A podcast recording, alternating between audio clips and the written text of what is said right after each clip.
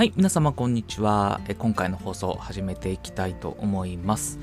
えー今回はですね、えー一緒に仕事をしたい、一緒に仕事したい人の特徴ということで、えーちょっとお話ししようかなと思います。で、これは、あのー若手の方々に向けてっていう話でもあるんですけど、あの昔の自分にもこう伝えたいなっていう気持ちでちょっとお話ししたいと思います。なかなか、あのこれから言うことをできてなかったなっていうのがありまして、こういうのができていれば、あのこうもっと、えー評価が高くなったりとか、あの一緒に仕事しようって思ってくれる人が増えたりとか、まあ、そういうことがあるんじゃないかなと思いますので、えーそういう気持ちで、えー今回ちょっとお話ししようかなと思います。で、一緒に仕事したい人の特徴っていうことで、7つの特徴を持ってまいりました。で、1つ目が素直。で、2つ目が即レスしてくれる。で、3つ目がググればわかることを聞かない。で、4つ目が仕事の目的を意識する。で、5つ目が多席思考ではなく自責思考。で、6つ目が変化を面白がる。で、7つ目が文句ではなく建設的な意見を言うというこの7つになります。では一つずつ、えーちょっと簡単にご説明しようと思います。で、一つ目が素直ですね。まあ、これはあの、以前の放送でもちょっと何度も言ってるかもしれないんですけれども、やっぱ素直さって大事だなと思うんですね。あの、他人の、えー言葉、アドバイスを、えー素直に聞き入れて、えー行動を変化させられるかどうか。私はちょっと昔は変なプライドがあって、それがなかなか実行できない、えー人間でしたので、えーそれは本当に反省したいなというところです。今も、あの昔よりは素直にはなってると思うんですけど、まだまだ改善の余地は、えーあるなと思っているので、えーそこは直していきたいなというふうに思ってるっていうところです。で、2つ目が即レスしてくれるということで、まあ、これは、あの、メールでも何でもそうなんですけども、まあ、まず返事をするってことですね。えーメールだったらとりあえず受け取りましたよっていう返事をすぐしちゃうとか、あの、そういうことだと思います。で、そういうのをしてくれると、やっぱり連絡した方は安心しますんでね、あの、ちゃんと見てくれてるんだ、読んでくれてるんだっていう印象を与えられますので、えーやった方がいいことかなというふうに思ってます。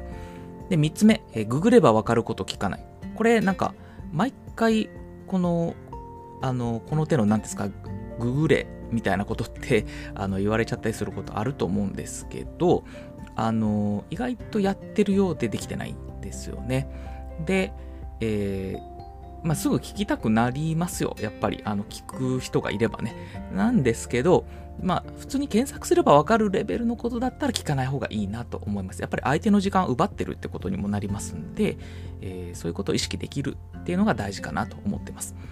で、次、4つ目、仕事の目的を意識するということで、えーこれはですね、まあ、何のためにこの仕事をやってるのか、この業務やってるのかっていうのを考えられるっていうのが大事かなというところですね。で、これはなぜそういうことを言うかっていうと、あの、受け身で仕事するっていうのがやっぱり良くないっていうことから、あの、発想が来てます。で、えー仕事の目的、えーこれは誰のために、えー何の価値を届けてるのかっていうのをやっぱ考えていかないと、あの言われたことだけやるっていうようなあのタイプの人間になってしまって、後々あの伸びなくなっちゃうんですね。なので、やっぱりその何のためにっていうところをしっかり考えて、えー仕事をするっていうことが大事かなというところを思ってます。で、次ですね、5つ目、えー多責思考ではなく自責思考ということで、他人のせいにせずに、えー自分の責任だと思うようにするっていう考え方ですね。えこれも、あの、私も、えっ、と、他の回でもちょっとお伝えしてるようなことかなとは思ってたりもするんですけど、やっぱりあの、他人のせいっていうふうに考えてしまうと、あの、自分を反省しなくなっちゃいますので、改善されないんですよね。いつまでたっても。なので、やっぱりこう、どこかに自分の非を、えー探して、それを改善していくっていう思考ですね。そういう考え方を持てるっていうのは、あの、大事かなと思います。どうしてもやっぱ100%自分が合ってるってこともなかなかないと思いますんでね、どう、何かしこう、あの、不備、不備というか、改善すべきとこっていうのはあるのがまあ普通だと思いますんでね。なのでそれを、えー環境のせいとか他人のせいとかにせずに、えー自分を見直していく。で、常に改善させていくっていう思考を持てるのが大事かなと思ってます。で、次、6つ目ですね。変化を面白がるということで、これは、あの、仕事に関して結構あの、まあ、私も含め皆さん結構そうだと思うんですけど変化があんま好きじゃないんですよね。仕事のやり方が変わるっていうのに結構あの抵抗感を持つ方が多くいらっしゃいます。でそれは今まで慣れてたものからま変わるので、えー、新しく仕事を覚えなきゃいけないし大変っていうのはまあ分かるんですけれどもやっぱりこういう変化をしていかないとだんだんこう衰退していく感じになります。今までやってたやり方、まあ、テクノロジーの進化っていうのが結構大きいんですけどそういうテクノロジーの進化に合わせて自分の仕事のスタイルとかやり方も変えていかないと、まあ、少しずつ衰退していってしまうっていう形になるので、えー、そういう変化特に変化っていうのはその生産性が高まる方向に変わっていくものですので通常は。なのでそういう変化を良きものとして受け入れるっていう姿勢を持つっていうのは大事かなと思います。で最後ですね7つ目文句ではなく建設的な意見を言うということで、えー、これも結構大事な思考かなと思っていて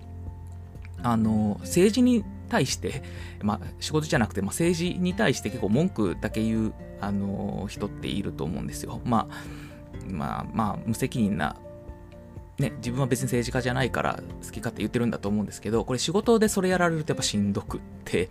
あの自分もやっぱり参加者ですのでね批判家であってはいけないということなので、えー、文句を言うっていうのもある意味ではまあ大事なことではあるんですけどもやっぱり建設的な文句であったり意見だったりっていうのが必要かなと思います。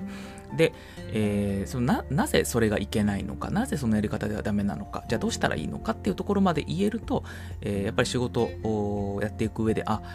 この人と一緒に仕事したいなっていうふうに思いますし評価も高まっていくってことだと思うのでその点意識できるといいんじゃないかなと思います。はい。ということで、え今回はですね、一緒に仕事したい人の特徴ということで、7つの、え特徴をお話しさせていただきました。振り返りをしますと、1つ目が素直、え2つ目が即レスしてくれる、3つ目がググればわかることを聞かない、え4つ目が仕事の目的を意識する、えー、5つ目が多責思考ではなく自責思考、で6つ目が変化を面白がる、で最後7つ目が文句ではなく建設的な意見を言うというこの特徴でした。はい、これはですね、あの、皆さんにお伝えしたいことでもあるんですけど、まあ、昔の私にもあの伝えたいなという思いで今回お話をさせていただきました。はい、ということで今回の放送これで以上とさせていただきます。どうも聞いていただきましてありがとうございました。